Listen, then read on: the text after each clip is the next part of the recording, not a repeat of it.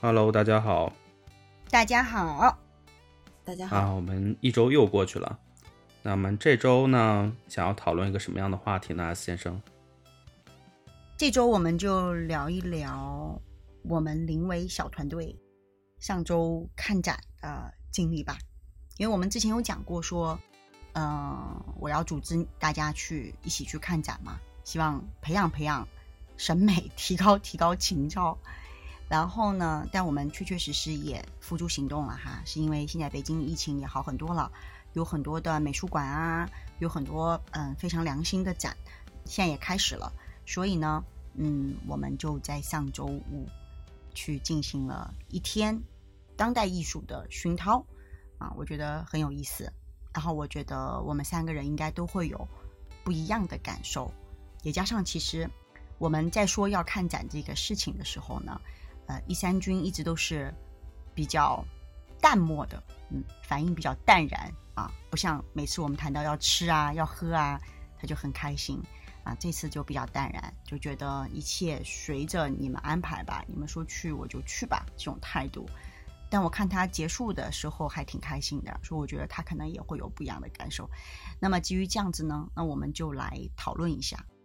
到底这个看展啊，它会是一种生活方式呢，还是说它是某种意义上的一种装的一种标配啊？这个不一样。但是我就先听听我们三个人。自己来讨论一下好了，好不好？我没有任何要嗯抨击别人、贬低别人的这个意思啊，就是我们自己讨论一下。那就先一三军开始好不好？好啊，既然你都 Q 到我了，那肯定就我先开始了。那我觉得其实落脚到你最后的那个问题，我觉得这个可能也是我的一个心路历程的一个变化吧。嗯，就我一直以来认为审美这件事儿，或者说艺术欣赏这件事儿，其实是有一定的门槛儿。就是它不是所有人都是能理解或者 get 到其中所要表达那个精髓的所在，所以，嗯，可能我之前，包括你刚才讲，你之前很早的时候提到看展这件事儿，我其实对它并没有特别大的感触的原因，是因为我过往一直认为，嗯，我觉得艺术跟我之间是有一道鸿沟的。鸿沟啊？对，就是这个鸿沟，并不是说代表艺术它不美好啊，只是说，在我去欣赏，离你很远。对，它是有一定的距离的，所以也因此我会像很多别人一样啊，就是大家会认为说，比如说你去看展也好，或者参加这种艺术活动也好，是一个是一个装文化人或者装文艺人的这样一个方式啊，就是会有装的成分在里头。那装的成分其实我觉得有几个是我当时的认知上的一些点。首先，我觉得真正能懂得了艺术的人其实是很少的。能理解就是每一个展品或者每一个艺术品背后的想要表达内容人其实是不多的。那很多人他看似可能很懂一个东西，但他可能只是装着去懂这个东西，或者说有别人给他讲了这个过程当中的故事，他好像大致是明白。所以这个是我觉得，嗯，这个是一个现象吧。另外一方面的话，我以前可能嗯带着批判的眼光会多一些，所以我就会在想。一个艺术作品本身，它所表达的内容究竟是是艺术家真实想要表露出的想法呢，还是说它本身也是为了迎合所有的鉴赏者或者说观察者所表达出来的一些可能有装的成分的啊艺术表达呢？然后这是第二个我当时带有批判眼光的一个点。第三个点的话，就是我会觉得大概可能我的鉴赏力有限啊，就很多的艺术作品，我不知道大家有没有发现，就是其实特别像涂鸦后的作品。就是，嗯，它它不太像正经画出来的，或者说不太像正经去描绘出来的一样很精致的艺术品，然后它非常像就是天马行空一个涂鸦出来的东西。我以前的想法就会觉得，这样的东西都可以被称为是艺术品吗？这样的东西也值得被展览馆展览出来吗？对我就会有这样的一个想法，所以我对于艺术这个事儿，其实之前就是有这样一个。在认知上的一个距离感，这个是我之前的一个感受。那这次其实产生了一个变化，我现在没有办法去讲这个变化的过程当中可能发生了什么，但是我可以去讲这个变化的一个结果是说，这次其实看展的一个过程当中，我可能抛出掉了很多杂念，抛出掉了很多对于这个事情固有的一些想法或者认知。我去参加这个展览，因为它每一 part 的这个展览上可能都会有一些文字上的描述和介对介绍。我会可能嗯。会看一下这一趴，哎，它其实核心策展人想要表达出来的东西是什么，然后到具体的每一幅作品上。这次咱们看展这个过程当中，我有一个习惯嗯。是，我先去不看它的名字、作者都是什么，我先嗯去站在这个作品面前去。去真实的从眼睛，也有可能有气味，或者从环境的这个感官上去感受这部作品，我能感受到的东西是什么。嗯嗯，先感受，对，先感受这个东西是什么，我也不会去想，刻意的去理解说他一定想要表达什么东西。No No No，我也不会去这样子，我就是凭自发性的一个感受，说这个作品到底我对他第一感觉是明亮的，是昏暗的，是压抑的，还是说是高兴的，然后再从它的细节过程当中去看，哎，有没有那些触动我的地方，然后我再说，哎，看看它，哎，这幅画叫什么名字。它的名字上能表达出来它作者的一些什么什么样的一个想法，所以这个其实是比较大的一个变化。原来我带有一定的批判的想法的点在于说，我可能想要从理性的角度上去理解这个东西，但是现在变化成了一个形式是说，嗯，我觉得理性可能不那么重要啊，更多的是我能感觉到的东西是什么样的东西，它能带给我的直观的以及呃延续下来的这样一个感受。是个什么样一个感受？这个可能是更重要的一个事儿。然后我其实最近发生这样一个变化，我觉得还得益于可能，嗯，前段时间一本书上读到一句话，里头其实讲到了关于创造力和模仿力的事情。嗯，就是大家其实都有一个算是一个认知吧，就是啊，这个没有任何批判的一个想法啊，就是大家都会发现我们周围的人非常明显的一个点就是我们的模仿力非常非常的强。嗯啊，但是我们的创造力可能在某种程度上并没有那么的足够。我看到这句话描述的点是在于说，他说，其实你只有打破界限，才能拥有更多的创造力。嗯，而我们可能更多程度上来讲，包括我们从小到大培养的这样一个经历过程当中，其实更多的是培养的是理性的东西，而理性其实就是这个框架的一个很重要的一个部分。所以这个东西是框住了我们创造力的。很大程度上的一个原因，所以我觉得通过我这次看展这个经历，我去抛出掉所谓的理性的框架之后，我反而可能能更大的去感受到这个美术作品、绘画作品，或者说它就是一个艺术作品所想要传递出来的这种感染力，我觉得这个是比较重要的。然后我觉得最近反正也很巧啊，因为最近你看我上上个星期去看场电影，对吧？嗯，然后上个星期我又去听了一场民俗的音乐音乐会。然后我们又去看展，我觉得这都是艺术的不同的组成部分。然后我会发现，这三次的经历其实我都是类似的一个想法，或者类似的一个这种刨除掉理性状态的一个想法去感受这三个艺术作品。然后我就会发现，他们带给我的感受是非常非常相近的一个感受，就是当你不去去想它，或者不去去思考它，不去去刻意去揣摩它的时候，它带给你的那种艺术震撼力是。远超于想象的，而且在这个过程当中能收获到很多意料之外的东西。我觉得这个是这次看展，包括近几周的这几个经历和体验上带给我的一些变化吧。我觉得这是，这是我可能今天想说的一个点。嗯，那还觉得这事儿装吗？嗯，我觉得装不装完全看心态。对，这个很重要。装不装，首先你是不是个装的人吧？对对对，完全看心态。就是你，嗯你如果认为这件事情是个装的事情，那你做的所有的和它相关的事情，它就是装的事情。嗯，对。那以后会增加这部分的内容在你的生活的安排里吗？那我觉得会的，我觉得会的。因为我以前比如说去观赏一出演出啊，或者说去听个音乐会或者话剧，其实都是被动的嘛，都可能有朋友邀请啊，或者说有人赠过来两张票来看，大家去听一听看一看。但我可能现在会有一个变化是说。呃，也许有一些不错的展出，或者说有一些不错的演出，我可能会自己主动去搜索，或者去主动去买票，去为这个付费去看去。这个是因为我觉得我在这个过程当中已经感受到了一些不同的变化，而这些变化是让我觉得更自在的，然后让我能欣赏到其中的美的东西，所以我愿意去为之发生一个我生活模式上的一些转变。嗯，那很好啊。对，这是我的一个。我觉得一个变化吧，所以这是我想跟大家分享的一个东西。嗯嗯，很棒、那不知道二位呢？要不戴奶同学先来？好的，其实就是关于说这个看展的目的这件事儿啊，那我觉得在我心里是这么想的：做好事儿的话呢，大家看发心；做坏事儿的话呢，大家看行动。所以说，我们看展到底是为了什么的话呢？其实可以看我们对于看展这件事情的初衷在哪儿。如果说我们就是对这个艺术所吸引的话，那我认为就是我们还是通过看展这种方式去作为一个探索世界的一个方法之一啊。因为的话，我们可以通过这种方式的话呢，可以跟这个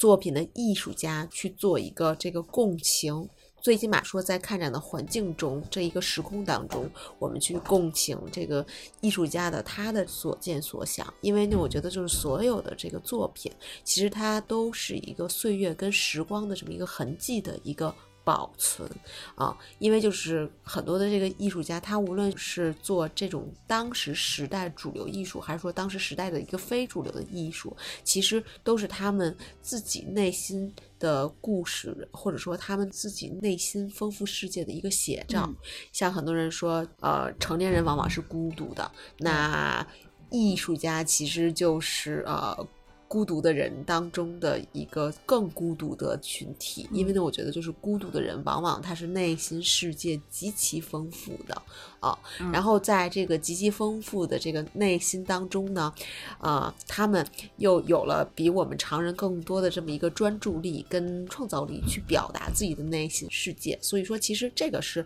呃，我作为我去看展的一个非常大的一个目的，或者说我一个崇拜的点之一，就是因为我很。欣赏艺术家独到的专注力，去创造出很多的艺术作品，就跟我们上次去看的展一样。其实有很多的作品，它是巨幅的，且是作品年龄保存很久的巨幅的巨作。这个在我眼里是非常珍贵的存在，因为其实比如说我们现在会有很多的这个事情，跟很多的娱乐项目去干扰我们自己的内心。我们自己想去做一件事情的时候，可能真的是需要去训。练专注力的，比如说，我最近被我一个呃做律师的朋友所震撼到的，是因为什么呢？是因为他有一天邀请我去啊。他家去玩拼图，然后当时呢，其实我还是就是刚开始的时候，我还挺感慨的。我说：“哎，你怎么会有这么童趣的这么一个爱好呢？”所以呢，我们俩就开始玩他的拼图。玩着玩着，我发现不太对，就是成年人的拼图跟小孩子的拼图不太一样。首先来讲，就就是拼的块数多；其次来讲的话，就是它不是那种特别规则的拼图，你知道吧？就是它每一个拼图，它的大大小小，它不是那么严丝合缝的。我乍以为是。很简单的事情，然后但在我真的去跟他去拼的过程中，我发现哇，就很挠头，就很不知道从哪儿下手。然后他跟我说了一段话，就让我还是非常震撼的。他跟我说，他说，呃，我在做律师之前，我不喜欢这个游戏的，但是现在我会刻意的去玩这个游戏，去训练我自己的专注力。啊，因为我们做的很多的案子，就需要我们有这个抽丝剥茧的能力，去把复杂的事情一点一点一点的做好。然后这个是让我觉得非常震撼的点啊。所以说我呢，就是真的是啊，觉得说我现在的这个鉴赏能力，或者说我对于艺术品的这个个审美力吧，可能真的是不足以说呃完全的掌握这个作品它所带给人们的意义啊。但是呢，我觉得就是说，呃，我就是可以通过我。自己慢慢的去看更多的展，然后的去培养我自自己的这个观赏力呀、鉴赏能力呀，去抽丝剥茧的去慢慢的提升，这个对于我来讲就是非常快乐的了。嗯，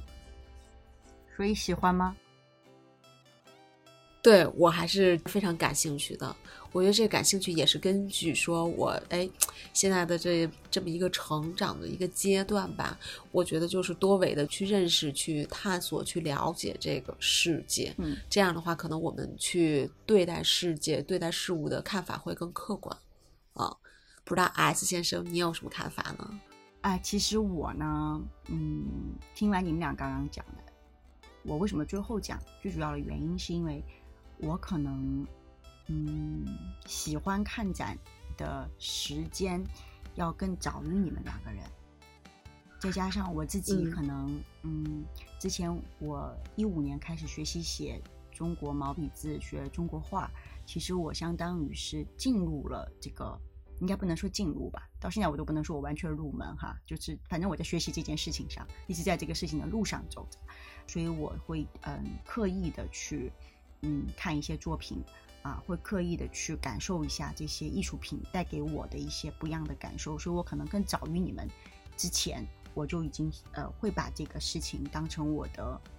真的是生活里面的一个部分啊，我会刻意的去嗯关注一些展。然后我会追着一些作品，甚至去到不同的地方去看这个作品哈，这是我曾经的一些一些经历。那么我最后讲的最重要的原因，其实我想听听你们两位的感受呢，因为刚刚我听到你们俩都讲到了一些点，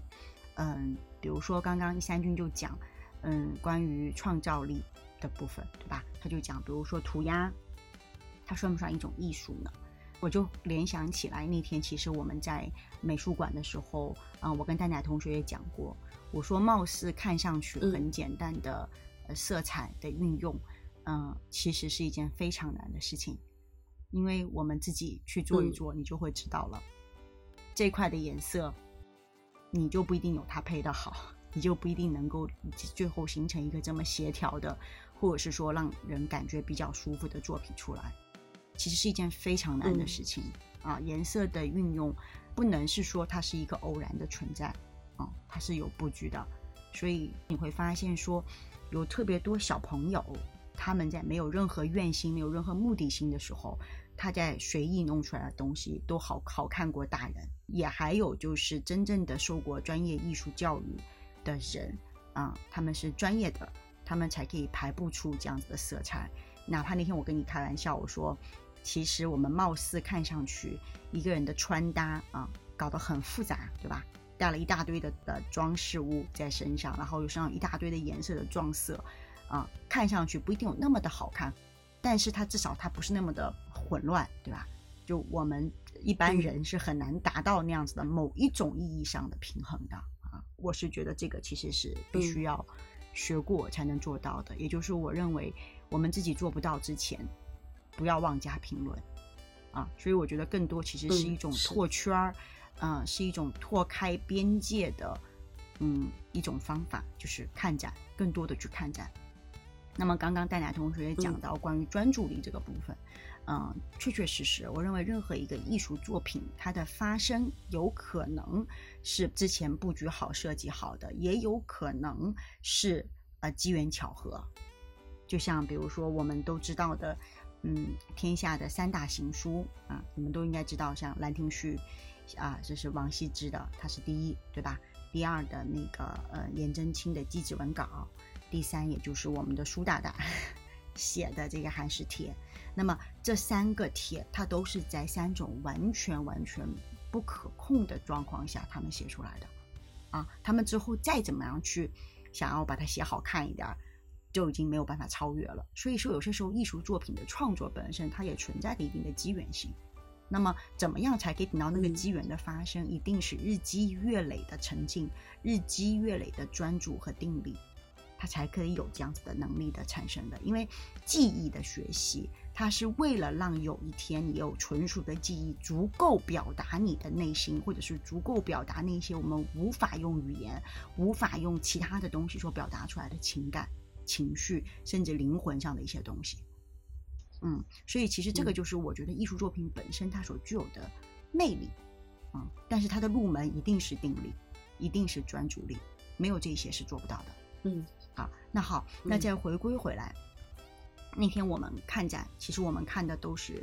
当代艺术作品，对吧？我们去了两个美术馆，这就是我们说我们其实那一天非常的丰富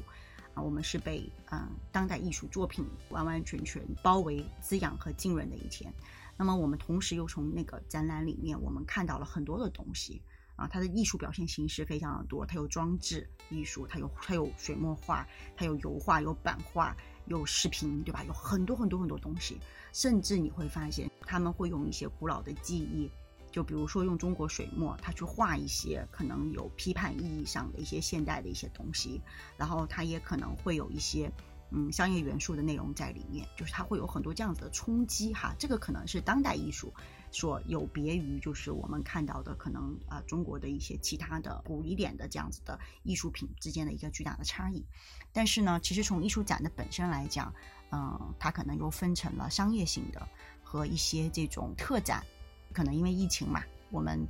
呃其实还蛮幸运的，我们看到的是尤伦斯的这个十五周年的一个理事的他们的收藏展，所以作品非常的丰富，然后质量也比较高。然后在这样的一个东西里面，啊，我们所感觉到的就不会有那种我们可能哈，就是现在有特别多的商业地产，他们会在那种广场啊或者中庭啊做一些这种，比如说跨界或者合作这种现代艺术的展，那种感觉是肯定不一样的。所以首先第一，我觉得如果要看展的话，还是要区分于可能过于商业的，可能就是比较 pop 的这种类型，嗯，那么它就是用来供人嗯拍照。供人饭后娱乐的事情的，它也是艺术大众化的某一种形态和分支啊。但我觉得，嗯，不去论好坏啊，但那种里面它能够获得的这种滋养，我觉得会远远小过于你真正走进美术馆。那是因为所有的展览呢，它本身都是经过了策展人精心的策划的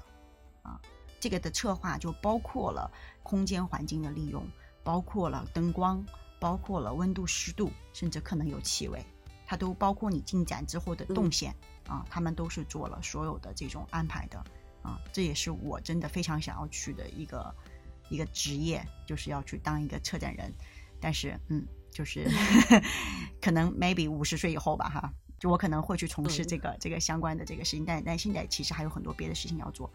那么回归回来，就会你会发现说，刚刚一山君也提到了说，呃，每一个展的开端，他都会有一段介绍，对吧？他会去讲这个策展人为什么他要策这么一个展，他策展的目的是什么，他想要表达什么。所以这个其实很多时候会被我们忽略掉。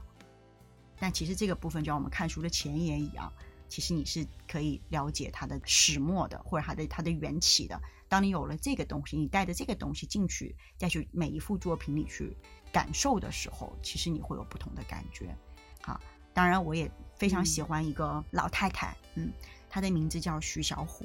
啊，这个我不知道，嗯，你们两位知不知道哈？嗯，我也不知道，如果能听到我们音频的朋友们知不知道她？徐小虎，她是一个，嗯，一现在已经上年纪了，可能七八十岁了吧。但他本人，我印象中啊，他应该是生在南方，然后呢，他是，嗯，在国外读的大学，他就是研究中国的艺术史的，然后他也采访了特别多在国外的中国的作品的收藏家或者是鉴赏家，并且他其实我记得是到了牛津吧。去嗯深造过关于东方的艺术的一些研究，所以他除了对中国的东西的了解之外，他对像日本啊他们的这个艺术的缘起等等，他都是有非常多的研究的。然后他和著名的这个收藏家和鉴赏家，也就是也是我们当代的一个书画家王继谦先生啊，他应该是采访他吧，然后呢他就把他收集成册出了一本书，那本书叫《话语录》，在那本书里面，他其实就讲到了。关于艺术作品可以给人的这种，嗯，精神上的共鸣和冲击啊，而这个内容呢本身呢，他也讲到一个我印象很深刻的一句话哈，他说，嗯，他的课，嗯，大家来听，嗯，听不懂其实是一点关系都没有的，嗯，反倒是看不见了。就是你看不见那些作品，因为他有特别多鉴赏的东西，他会去讲嘛，这幅作品哪里好，为什么好，怎么样？如果你看不见，那么他认为这个才是最大的糟糕的部分。嗯，他就讲，他说，呃，其实所有的艺术，不管是哪种形式的艺术，嗯，其实你要做的事情就是要去看，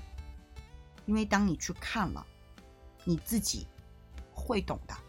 就是你不需要别人去跟你讲那么多。就刚刚其实你们俩都有提到，当你站在那幅艺术作品面前的时候，其实你会有感受的。那种感受，我觉得无关于是不是呃真的这个艺术家想要表达的内容，而是这个作品本身它会带给你很多。然后他就讲说，其实嗯，因为他有鉴赏的部分嘛，尤其是看古的作品哈，那他肯定会有关于真迹呀，还是假作这仿作。啊，中间的这些各种鉴赏，那哪个是真，哪个是假？这个事情，其实你可以听从你自己的心，你是绝对有感受的。嗯，当然要再嗯更好的去研究它，说明它为什么是真，为什么是假，那是要有很强大的艺术史的背景和你要了解很多的，包括它的技艺、纸张等等哈、或者古或者技法的发生的前后年代，那这个它是另外一个更精专的专业，而我们平常人其实是没有必要的哈，你只要感受这幅作品其实就好。那我们用什么呢？其实不就是嗯、呃我们站在那幅作品面前，除了我们的眼睛，除了我们的心，其实刚刚第三句也讲到了，其实你的皮肤、你的嗅觉、你的所有的一切，当你融入在那个环境里的时候，其实会带给你不一样的感觉。那个感觉，你只要用心去感受、去聆听，聆听你自己，其实你是会感觉到不同的。而且我刚刚说为什么要进美术馆，因为美术馆的那个空间呐、它都会比较高大，都比较空旷，对吧？任何一个美术馆都会给你有这种空间感，而真正有力量的，嗯，或者是说有时代的这种烙印的这种艺术品，它其实是自身带有能量的，它是足够可以通过那么一个大的空间传递给你的。这种感受，我觉得应该是，嗯，没有去过的人其实没有办法去用语言去讲述出来。所以我觉得，哪怕嗯你看不懂，那又怎么样？哪怕你理解的东西跟作者想表达的东西不一样，那又怎么样呢？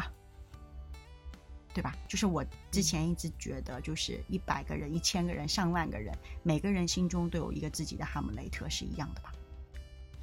对吗？你看这幅作品，它带给你的感受是压抑的，是快乐的，还是什么别的忧伤的，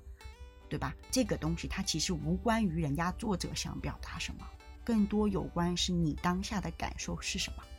因为你眼睛能看到、你能感受到的，都是你内心东西的映照。嗯，所以其实我觉得，更多的时候，当你可以沉浸在一幅作品，其实你可以通过那幅作品和这个作者进行了一次跨时空的对话。这个对话的内容嗯可能只有你自己心里有数，对吧？但是挺好的，因为我觉得它某些时候是嗯，我们自己给自己静思、疗愈、思考、整理思绪一个最好的一个方法，或者是说最好的一个通路。嗯嗯，你可能看过了一个展，嗯，你没有什么作品你有印象，也没有关系，哦，因为这个看展的这个过程里会让你自己有收获。啊，我曾经就觉得，我特别希望未来哈，最奢侈的愿望里，可以去伦敦住一个月的时间。这个月我什么都不干，嗯，我每天早上起床吃完早餐就去大英美术馆，啊，坐一天，呵 呵然后晚上再回去，第二天再去。日复一日，重复一个月，我就特别想去干这件事情棒啊！哪怕我去那不是为嗯了看展，不是为了看画而看画，哪怕我就坐在那个环境里面，坐在那个画的长廊中间的沙发上，啊，我感受那么多作品带给我的感觉，和周围看展的人他们每个人的状态，啊，我觉得都是一个非常嗯疗愈的过程吧。对于我个人来讲是这样子。刚刚最开始开篇的时候，一山君有讲，他觉得艺术欣赏是有门槛的，是有这种呃要求的，嗯。但是我我想讲，我不认为艺术欣赏有任何的门槛。我觉得艺术应该是我们每一个人长在身体里的，是细胞里的东西。因为所有的人上来，你心里就会知道美和丑，你会有自己的喜好，你会有自己的感知。艺术只不过是另外一种，我觉得是一种载体吧，嗯，它是非物质的某一种载体。嗯，当然，徐小虎就我刚刚提到的那个可爱的老太太，她也有一个观点，她认为，嗯，二十世纪六十年代之后，已经没有艺术了。他认为真正的艺术就是现代艺术，他认为已然消亡了。那不仅仅指中国啊，不仅仅指中，就是说全世界，因为他觉得科学技术的昌明，让我们很多的东西它都是可以制作出来，它就不太像以前的古法，嗯对吧？你要用很多很多种办法嗯去实现它，现在其实就简单很多啊。正是因为这样，其实他就呃损失了那个艺术作品创作本身应该有的那种力量感。嗯，所以嗯他是这么认为的啊。但从某种意义上来讲，我会更喜欢看嗯古作品，嗯，我会更喜欢看山水，我会更喜欢看比如说书法作品，在国外，我会看那种老的文艺复兴的那些内容里面的的油画等等，就是我可能个人会更倾向于这些内容，这是喜好啦。原因是因为我觉得他们这些作品本身，它所给到你的这种嗯冲击力，嗯，或者是说信息量，远远大过于现在我们看到的一些比较嗯可能大家喜欢的和流行的一些现代艺术作品。这是我的个人喜好，对，因为我嗯有跟一三军可能这次看展相同的那么一个拐点吧，啊，就是我站在伦敦的大英美术馆达芬奇的《眼尖圣母》那幅画的面前，我离那幅画可能就二十厘米吧，它没有玻璃罩，它就那样子在我的面前，啊。这件事情对我的冲击很大，因为我曾经也在法国看到过这幅作品，但是他这幅作品他是两幅啊，他不是说借来借去的哈，他是纯实的两幅作品，对，所以它不一样。当然，在法国的那幅会更会更有价值一些，嗯，但是不管怎么样，就当这个作品在你面前的时候，它带给你的那种震撼和冲击力，它会让我突然间一瞬间觉得看不懂又怎么样。而你要知道，就是东方人可能对西方人的面孔会有些脸盲，对吧？所以我们其实，在看很多的那种油画的时候，你会觉得都差不多嘛，啊，看不出什么差异性，啊，但是又怎么样呢？而且我们不是那个宗教背景，我们也不知道他们那个每幅画到底讲了一个什么故事，啊。嗯，但是当你真正被那个作品单纯的感动的时候，或单纯的震撼的时候，你就会改换思想。对我觉得这个可能是我在那个 moment 的一个转折。嗯，当然我那次去故宫博物院看的郎世宁的画，我也觉得哇太厉害了，一个呃古时候的外国人，他可以用古时候的记忆把东西画的那么的好，我就觉得哇哦，好棒。嗯。确实是，对，所以我是觉得，嗯，刚刚应该是一山君讲的啊，我觉得很赞。刚刚那丹丹同学也讲到，就是装不装这件事儿，其实源自于你自己，对吧？你的机心嘛，嗯，你到底想不想？你可能就是为了装而装的，你可能就是为了去拍照，显得自己有内容可发朋友圈、可发抖音、可发小红书啊，你去干这件事儿的，那他自然就是装的，对吧？但如果你没有从来就没想过这件事儿，你就是想要去感受一下的，甚至可能就是想让自己理一理思路，走进了一个美术馆的，啊，那可能就是某一种契机，某一种时机，也或者是，嗯，我觉得可能冥冥中的某种安排。对，其实没有关系，把这件事情我觉得不用看得那么重，不用负担那么重，啊，它就会变成你，嗯，可以获得自然和获得享受的一种方法或者一种方式。可以加在你的生活的安排里去，嗯，不过呢，看展哈，想要有更好的收获，我有几个小 tips，嗯，今天要稍微分享一下。就是首先第一，不管看什么展览啊，去之前最好做一些研究或者是资料，你要先看一下它到底是什么样子的啊，策展人策了一个什么类型的展，它会有哪些内容啊，有哪一些嗯作品，其中可能会有一些人你感兴趣。或者一些呃声名大噪的作品，啊，但是你要知道错过了也没关系啊，就不要遗憾，因为很多其他的作品也很厉害，就像卢浮宫，对吧？那个那么小小的蒙娜丽莎，门前挤满了人，其实你也只能远远的眺望一眼，那你还不如转转弯去隔壁的展厅看一个更厉害的作品，其实它只不过是没有那么大的名气而已，你受到的感觉不一样啊，但是你之前要知道那里有这么一幅东西。那么这个对于你看展会更有的放矢一些。第二件事情，就去看展的时候呢，尤其是女生，啊，夏天的时候，觉得要，嗯，注意保暖，因为美术馆一般都比较冷，它保存那个作品，它需要控制温度，那个里面会比较冷。还有呢，就是记着，在美术馆里面不要大声喧哗。如果是有人在那个你想要看的作品面前，啊，那么等一等，嗯。这个我觉得是彼此之间给予一定的这个距离一个比较重要的点，大家都获得最好的观影感受啊。再就是还有一点就是去看展的时候，嗯，拍照片没有没有关系的，但是呢，嗯，要看他能不能让你拍哈，只要可以拍的就可以拍，但是有一定要记住不要开闪光灯，嗯，这个是我嗯们所有人以身作则保护作品的一个最重要的点。就是闪光灯，它会对作品造成一定程度上的的损伤，尤其去看那些古的作品，一定要记住不要开闪光灯，嗯，这个是很重要的。嗯，剩下的就没有啦。啊、我希望就是特别好。大家也可以听过我们这段音频，可以跟我们一起